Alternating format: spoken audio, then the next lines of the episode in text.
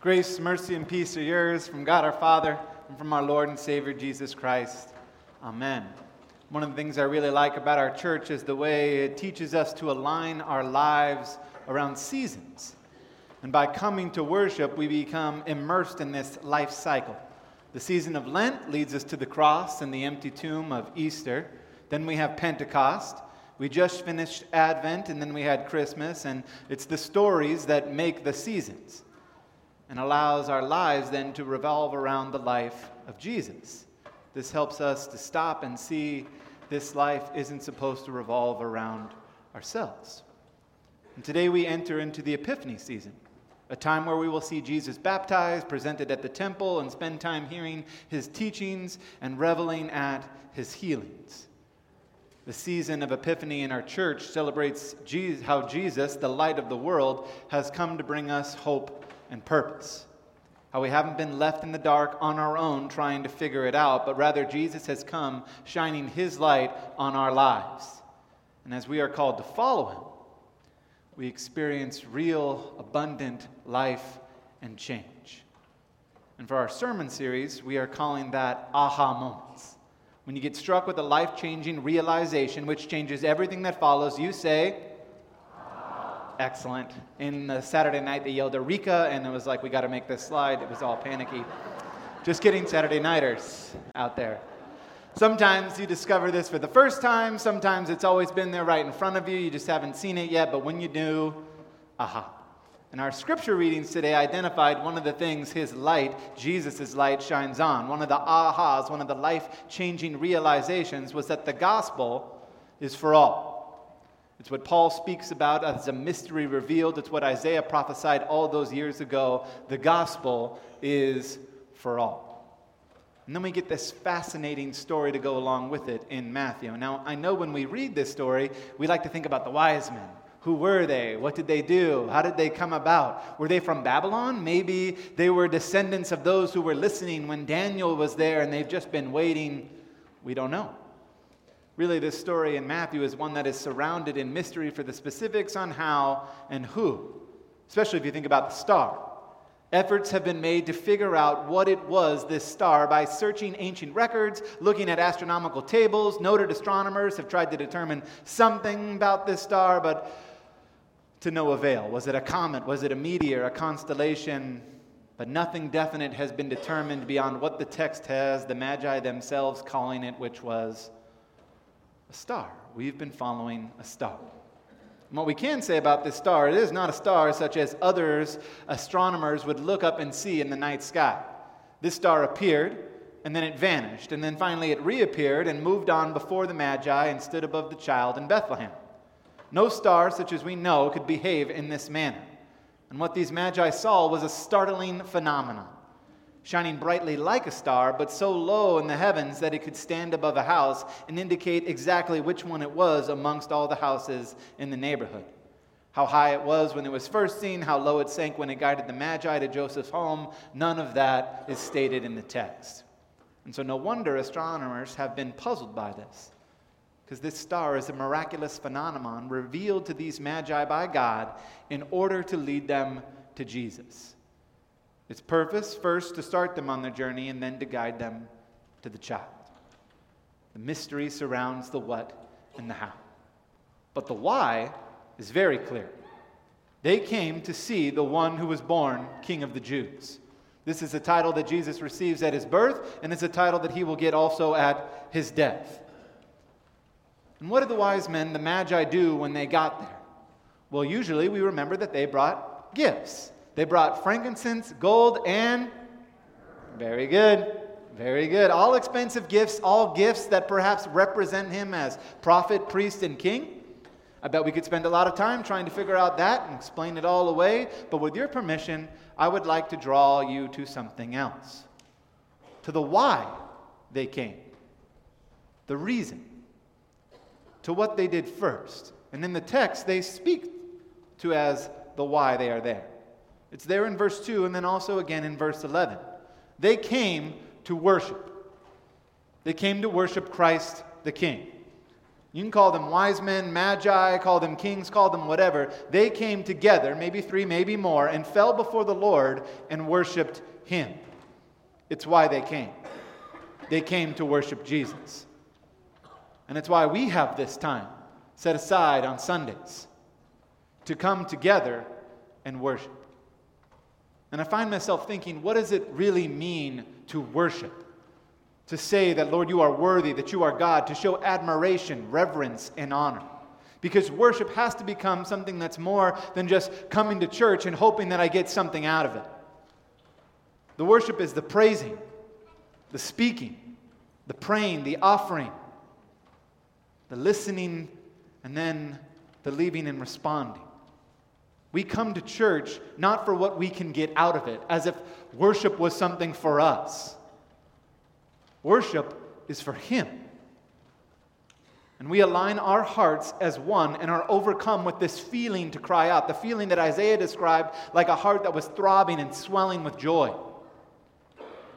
We have a need to have the light of Christ shine on our hearts so that we can be in fellowship with Him and be in fellowship one with another to ask for forgiveness, to be given the power to change.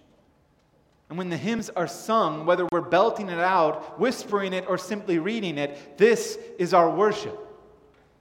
When the choir sings as if it's, it's as if angels were praising, and we get a glimpse of what heaven will look like and sound like. When the creed is spoken, we confess that this is what we believe, and we will die before we turn away from it. We speak the words of confession because we believe them. We believe that we are broken. And we receive the forgiveness of sins because it was what Jesus himself has promised to us and won for us. And we align our hearts as one and pray because that is what the people of God have been doing since the very beginning gathering together to pray. The book of James talks about when we pray, we're in the presence of God, how the prayers of the righteous one are powerful. Probably the most important thing we do, minus the sacraments, is the prayers for the church. When we utter, hear our prayer, we are not just going through the motions. We are asking God Himself to hear what it is that we have brought before Him, calling out for healing, deliverance, thanksgiving, redemption. We listen to the public reading of scriptures because we need the authority that the scriptures alone bring into our lives. We need to hear the scriptures because they uh, remind us of the truth. We hear the scriptures because they are the words of the one we worship for us.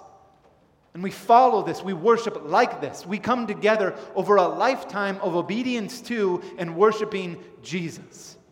And to me, this was the aha moment that worship is for Him and not for me. And this changes the way we come to worship. It reorientates our thinking on the importance of worship. It changes the way we look at the hymns and the liturgy. It bring, brings renewed meaning to the prayers and the public reading of Scripture, and it makes us long for the sacraments we begin to desire this time above other things. To come to Jesus and worship Him, to praise Him, to pray to Him, to offer what we have. Worship is about Him. Unless we forget, worship is more than just what happens on Sunday. We worship Him with our very lives.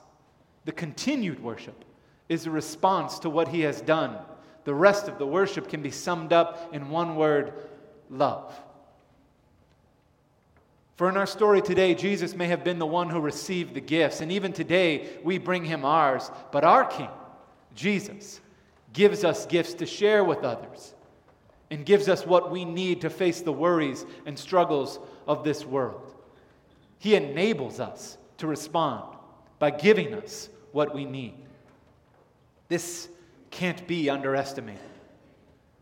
Your God has promised to give you exactly what you need to be able to do what He has called you to do.